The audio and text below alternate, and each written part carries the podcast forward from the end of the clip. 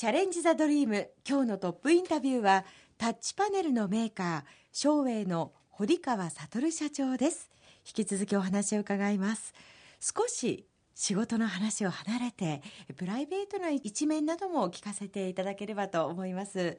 堀川社長、まあ、趣味や息抜きの方法はどんなことをなさっているんでしょうか、あのまず趣味でございます。あの、はい、趣味はあの大学入った頃からですねあの、まあ、実はゴルフ、まあ、当時早かったんですけど なかなかゴルフ場がなくて、あのゴルフのクラブ売ってなくてただ大学の仲間の連中があのやろうよってことで45名で少しゴルフその時点から始めてたもんですから途中ちょっと空白ありますけど今でもその趣味として、えー、やらせてもらってますえー、大学時代からゴルフを高級スポーツですね。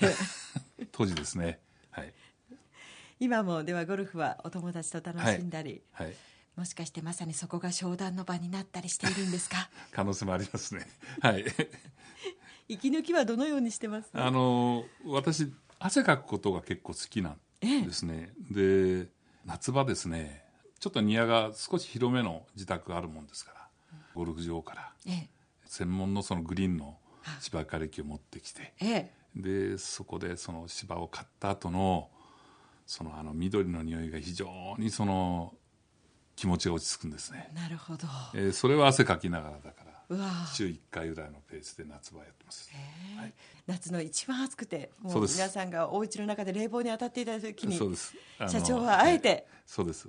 汗か汗かきながらやって、はい、やっぱりそういう切り替えって大事なんでしょうかね。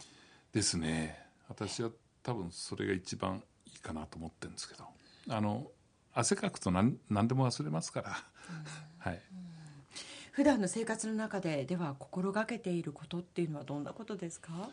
あの食生活結構気をつけてるんですけどできるだけその規則正しい生活もするようにしてるんですけど、ともかくその商売からちょっと外食もいいもんですから、あの極力その家であの食べられるようなあの考えで今やってます。やっぱり健康は第一ですか？そうですね。一番ですね。はいさあここから再び仕事の話に戻っていきたいと思うんですけれども会社のモットーは何でしょうか？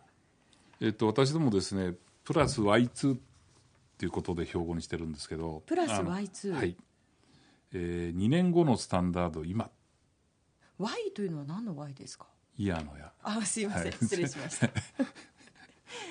今の2年後をもう見ているわけですね。そうです。どのようなものが見えますか？そうですね今非常に難しいですねあのお客さんの要望が難しい例えば電気の製品なら製品ということだけじゃなくて、はい、その周辺までっての要望が結構要求してくるもんですから、あのソフトウェア加味したりなんかいろいろそのなんていうんですか要求っていうのは出てますね。もう一つ一つがオリジナルな感じですかね。そうですね。はい。はあ、それに応えていくっていうのはまた。そうですね。結構疲れますけどね。はい。それでも諦めないの精神ですか？はい、今後の目標としてはどんなことが考えられますか？できるだけお客さんの目線に合った、うん、あの製品作りを心がけていきたいなとこう言ってはなんですがお客様でもわがままではないですか？あいいですねわがままがいいんじゃないですか別にそれをきちっとその受け止められるっていうのはやっぱり大切なことだと思いますけどあるそのヨーロッパのスポーツカーのメーカーさん技術屋さんがまあ一時私も来たことあるんですけど。あの要求事項は芸術品ですよもう、えー、私どもは量産会社ですよ。でもそこまでやっぱり要求してきます。例えば芸術品ってどういうことですか？えー、その量産できないような要求してくるわけですよ。もう一点物っていうことですよね。そこまでぐらいの要求はしてきますだから。でもそれはやっぱり受けてあげないとやっぱりそのメーカーじゃないと思ってるんですけど。近くまではだから行ってます今、えー、今のヨーロッパのっていうのはちなみにどのような？ポルシェの技術屋さんですね。今後ポルシェを乗る方そうすると照英のタッチパネル。ですね。もうそろそろ実現ですか？あもうやもうやってます実は。はい。そうですか。やっぱり厳しいですよね、うん、外国の方の発想ってまたこう切り口が違いますから、ねはい、ある意味突拍子もないようなお願いが来たりするんではないですか？そうですね、来ますね。実際にありました？あります。ちなみにでいいんですけど例えばどんな？あの画面が例えば一つ汚れますよね。はい。あれをそのびしゃびしゃの濡れ雑巾で拭くわけですよ。普通日本人じゃ考えられない考えられないです。と当然その規格外の作業ですからいろいろ問題出ますよね。そういうクレームってもありますやっぱりそれはクレームにすることなのかなという、でもそういうのもやっぱり受けて立って大丈夫なようには処理していきます。クレームが来た場合にはそれをも技術に変えてしまうんですか？できるものですか、ね。やらなくちゃならないと思うんですけど。技術者の方大変ですね。大変だと思いますね、はい、あのでもそんな中でやっぱりその一つのメーカーとして生きていくのには、うん、一番お客さんとこう密着してできることかなと思うんですね。堀川社長本当に我慢強いお方ですね、はい。2年後を見据えたということですが、はい、今後もし開発しているものなどで、はい、最新の情報があったらぜひ今日は教えてください。そうですね。あの医療機の関係も一部そうですね。あの違う製品に転化できるような製品という作りもあってもいいかな具体的にはタッチパネルをどういうふうに応用させて使うんですか？例えばそのその上に乗った場合ですね人間が、はい、はい足がつくところって色が例えば綺麗に青が出たりっていう表現を指してそこの中心がどこにあるかとかっていうそういうセンサー機能も含めた形のものを作ることによって、はい、人間の姿勢がとかもちょクリアできますよね、そういうところもちょっと利用して展開していきたいなと思ってますできたらなんかすごく面白そうですね。はい、えー、それとキーボードもというふうに社長お考えで、はい、タッチパネル自体をキーボードにしてしまうということですか？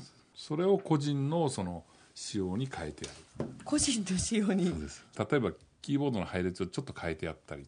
あの機械に人間が合わせるのでなくて、ええ、人間にその機械が合わせてくれるって考え方の発想としてはすごくね面白いですね、はい。確かにあったらいいですね。作業が軽減されそうです、そうですね。はい。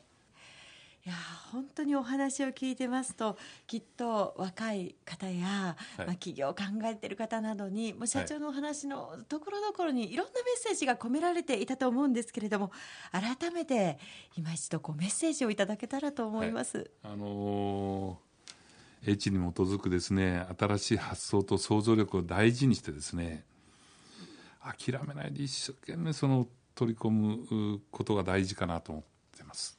私はその一を持ってこれを貫くっていう言葉好きなんですけど要は一つのことをきちっとそのやれることが一番幸せかな、えー、ですから諦めないで自分の意思をきちっと発想を出して進めたらなと思いますけど。